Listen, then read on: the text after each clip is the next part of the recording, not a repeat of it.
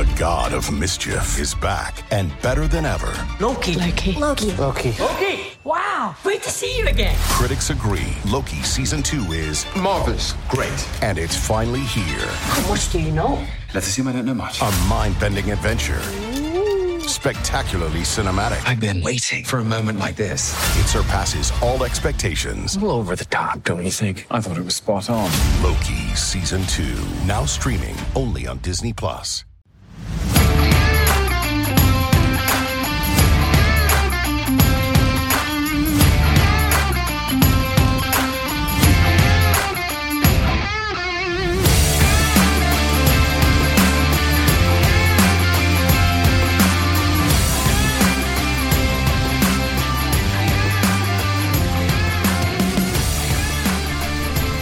How are you now? How are you now? Not the best night uh, for the Montreal Canadiens. They lose four to two to the Los Angeles Kings in regulation at the Bell Center. Hello and welcome to episode uh, what is it? Episode twenty-seven of the Bottom Six Minutes podcast presented by Habs Eyes on the Prize. I am Matt Drake, and before I get started uh, with today's episode, I got a little housekeeping issue to talk about. Um, I had a few comments on the last uh, article that I put out on Habs Eyes on the Prize along with the podcast. And also got a few DMs about it as well, about me uh, taking the Lord's name in vain during the podcasts. Um, look, I am personally an atheist. I don't believe in anything. Uh, I was raised a Catholic. Um, I kind of got disillusioned with the church at a very young age and kind of moved towards atheism. Um, and I'm, I'm also French Canadian, so most of our swear words are kind of very related to Catholicism in, in one way or another. So it's something that I do very often, and um, you know, uh, knowing that it bothers people, you know, that bothers me, right? I do take your comments and and your opinions to heart. This podcast is nothing without people who listen to it, so I'm going to make a sincere effort to to stop doing that. Um, as much as it doesn't bother me, I don't want to bother anybody else. I know how important that is to other people in their lives. So, you know, I apologize to anybody who has been offended by that, and I am going to make a sincere effort to to stop doing it. So today is going to be the first episode of that. Hopefully, it goes well, and it's maybe the wrong game for me to to try and stop. Um, taking the Lord's name in vain because that was a rough one for the Montreal Canadiens. It got better as the game went on, but it was not uh, very good from from the very first drop of the puck. Uh, the first five minutes were pretty even. The Kings were doing a really good job choking the neutral zone. Right, the Habs were completely incapable of doing anything transition wise. Uh, but it was pretty even for the first five minutes, and then all of a sudden, Habs get a power play. It's it fails, of course. What else is new? And then it just becomes the Kings' show for the rest of that period. Uh, about halfway through the period, weak clearing attempt by Evgeny Dadonov in the defensive zone. Kevin Fiala ends up getting it behind the net. He throws it out front to Anze Kopitar, and it is one nothing for the Kings. And then before they even finish announcing that goal, neutral zone turnover by the Habs again. The, the, Kings doing a really good job choking out that neutral zone and just suffocating any transition. Uh, Philippe Danault, former Montreal Canadian Philippe Danault, gets the puck in the offensive zone, feeds it to Viktor Arvidsson in the high slot. He shoots, snipes, 2 nothing for the Los Angeles Kings. Shots were 16 to 5 at the end of 20 minutes in favor of the Kings, and you're thinking, well, fuck. We're in for one tonight, folks. We're going to get shut out. Second period, little uneventful, surprisingly. Uh, Evgeny Dadonov took a hooking penalty 20 seconds into the period, and I thought it was going to turn into a massacre for the Kings, but the Habs managed to kill it off, and they actually played better throughout the course of the second period. Um, they actually started climbing back into the shot race a little bit. By the end of the period, we were looking at 23 to 15 in favor of the Kings. So the Habs doubled their shot total in the first period, um, but couldn't score anything. We're still 2 0 for the Kings after 40 minutes. About six minutes into the third period, Cole Caufield rings one off the post so hard that it shook the entire net and made everybody think he scored. They were actually celebrating a goal. The refs even stopped play to go and check and see if it actually went in, and it didn't. It just hit the post real hard. The crossbar, actually. It wasn't even the post. It was a crossbar. And uh, yeah, it shook the net, but it didn't go in. And then, of course, later on in the period, not long after that, actually, offensive zone draw for the Kings. And here comes the backbreaker for the Habs. Point shot by Alex Edler. It bounces off Kaiden Guhle. Um, no fault to Kaiden Guhle on that one. He's just kind of standing in his position, and it hits him, redirects into the net past Jake Allen. It's 3 nothing. But you got about 10 minutes left on the clock. If you're the Habs, you got to play the rest of this one for pride. And to their credit, they absolutely do. Kaiden Guhle gets it back. He gets back the goal that he gave up, even though it wasn't really his fault. Beautiful skate through the neutral zone for Guhle. Um, he ends up joining in on the forecheck. Nice curl into the corner with the puck. Throws it back towards the point to Mike Hoffman, who's coming down, and he snipes, and it's three to one. The Habs are cooking. Maybe a little bit of a comeback coming here.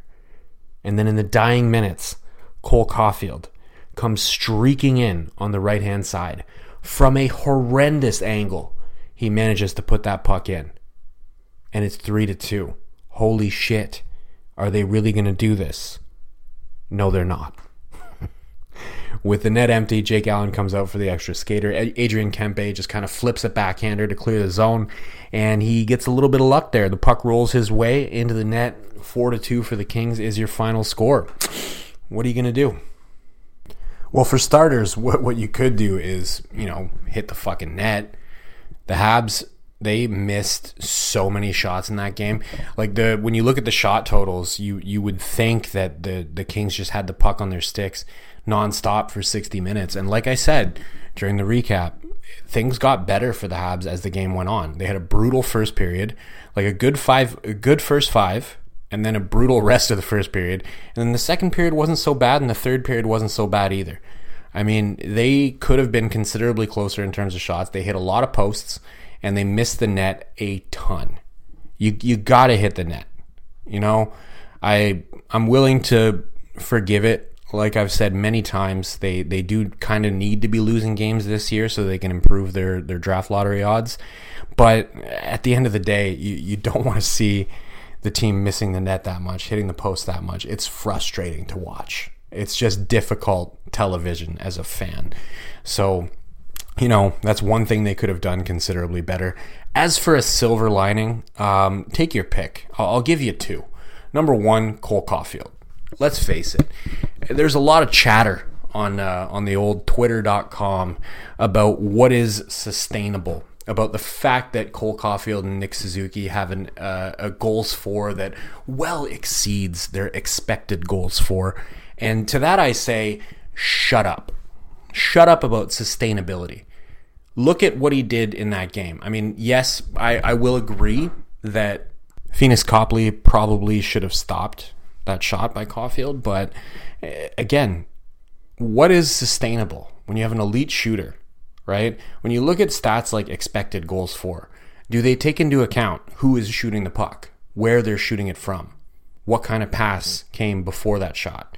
As far as I know, when you look at expected goals and things like that, what they're really looking at is where is the shot being taken from. It doesn't factor in elite shooters, right? Elite players will always break your expected goals model. they will because they're elite, because they can do things that other players can't do. Cole Caufield taking that shot from where he did, you know, um, I'll be honest, probably nine out of 10 goaltenders make that save. And it's not a goal, but it goes in anyways. Why? Well, Cole Caufield had multiple other opportunities that should have gone in. You know, the one where he rang it off the, the crossbar and rattled the whole net, that should have been a goal in in most games, if he takes that exact same shot, he's going bar down with it. He's going bar down ski, and that's in the net. And when he celebrates, it's for a real goal. So, what am I trying to say here? I'm trying to say all these people who are on Twitter and elsewhere talking about sustainability, talking about whether or not they can keep their numbers going for the rest of the season. I implore you to actually just sit down and watch one game, right? I've seen some of these people basically admit on Twitter that they haven't actually watched them play. They're using the numbers and then they're only using the numbers and wondering why the results don't match up with the numbers that they're looking at. You're looking at underlying numbers. You're not actually looking at the game itself and what it is that they're doing to put themselves in a position to transcend those underlying numbers. That's what Nick Suzuki and Cole Caufield do, and that's why Cole Caufield is a deserved silver lining to that game because he again proved that you know he's a game breaker. You could have he could have had a hat trick in that game. Puck rolls right for him. He's got three goals. Go figure. Has played like shit. They were definitely not the better team. His line was not the better line most of the time they were on the ice, but he's a game breaker and he can score those goals for you. So, you know, that's one good silver lining. The other silver lining is someone who has me blocked on Twitter. Again, we're, we're still talking about Twitter. We're talking about Mike Hoffman now. Mike Hoffman um, didn't play a great game. Uh, I thought it was eh, maybe middle of the pack for him in terms of his efforts this season. Uh, but you got, you got to look at that goal and say, man, can he shoot the puck? Man, could that interest some other teams in trade talks as we get closer to the deadline? You know, we're almost in, uh, well, it's only December 10th, so we're not quite almost in 2023 yet. But we know the trade deadline, it, it, it sneaks up on you, right? And if any teams are watching the Montreal Canadiens and thinking about trading for Montreal Canadiens players, you got to think that Mike Hoffman's going to gain some interest. Taking shots like that, like the Habs couldn't do shit for the first, pff, what, 50 minutes of the game? 50 plus? And then all of a sudden, he gets the puck coming down from the point of all places and just snipes one.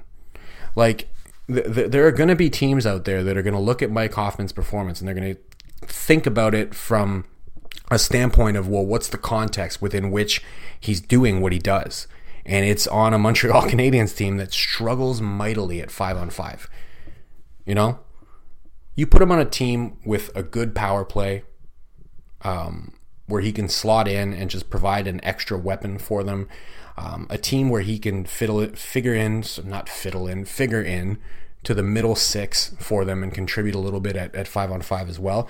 He's, he, I think, I think there's a team out there that would trade for him, and that's the silver lining from this game and from Mike Hoffman's season in general is that he may have value for the Habs. They might be able to trade him and get that contract off their books, which let's face it, he's a little bit overpaid, but there are probably a couple of teams that are willing to overpay him because they think he might be able to, to help them win a Stanley Cup. So, um, you know, decent game from him. Really nice shot.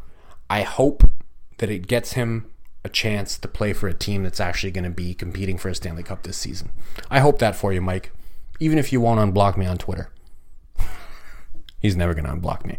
I've said some rude things about him, so um, what are you going to do? I take ownership of that.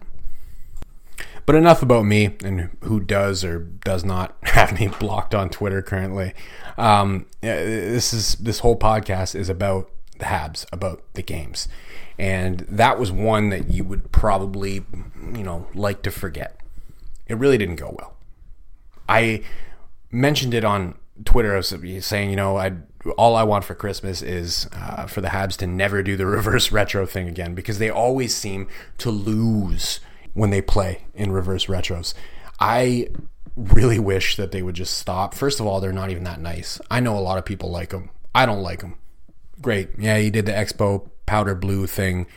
Whatever. They they look weird on TV. They look like the old Atlanta Thrashers jerseys. Like, let's just stop doing this.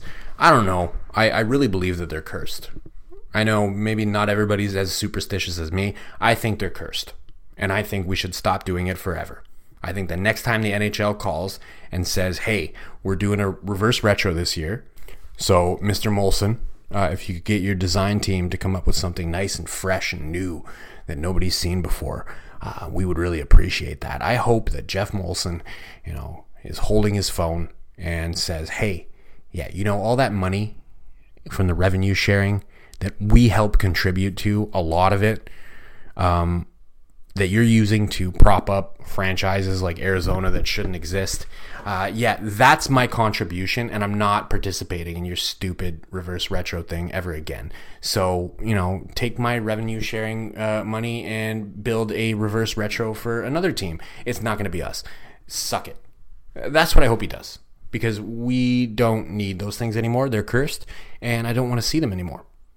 Teams, this team is supposed to lose this season and that's not a problem. But I, I hate watching, you know, what 50, 52 minutes of scoreless hockey before they can actually put one in the net. Um, and yeah, I, I don't necessarily think the jerseys are the reason for that. Let's face it. Uh, the Kings did a good job choking out the neutral zone. Habs couldn't hit the net. There was a lot of things that kind of went into their inability to score in that game, but um, there's definitely a reverse retro curse. Look at just look proofs in the pudding, man. Multiple years that we have now of data on reverse retro games, and the Habs suck at all of them. All of them. Let's not do this anymore. We don't need to bastardize the beautiful Saint Flanelle. Anyways, there wasn't much else to learn from that game. Honestly, um, Kings were the better team for the lion's share of that game. The Habs have some adjustments to make. Uh, they still suck on the power play. Um, I, I, don't know if there's any end in sight to that until and unless they get rid of Alex Burrows. Um, but it's it is what it is. It's a loss. Uh, you regroup. Hopefully, they come back with a better effort um, against Calgary on Monday. Um, I don't know. It was flat. I didn't enjoy that game. Uh, the third period was fun, but It would have been more fun if they if they managed to pull off the win there. Anyways, I think I'm going to cut it off there. Um, again, want to apologize uh, to anybody who's been offended by me, you know, taking the Lord's name in vain. Uh, again, je suis canadien français, fait que euh, ça fait partie de ma vocabulaire. Euh, c'est sûr que si jamais je décide de faire un podcast uniquement en français, euh, que vous allez entendre des choses que vous allez probablement pas aimer, mais C'est des choses qui arrivent. Euh, je suis vraiment désolé. I'm sorry. Um, I don't want to offend anybody, and um, I, I, think I did a good job. I'm pretty sure I just managed to go uh, 16, 17 minutes without taking the Lord's name in vain. So, c'est une grosse soirée pour les employés de soutien, especially this plugger. A plug that you can hear on Spotify, Google Play, Apple, Megaphone. I'm on Twitter as well, at DrakeMT. Drop me a follow. I would appreciate it very much. Thank you as always for listening. And folks, Cole Caufield, the countdown continues. 24 more goals to go. À la prochaine.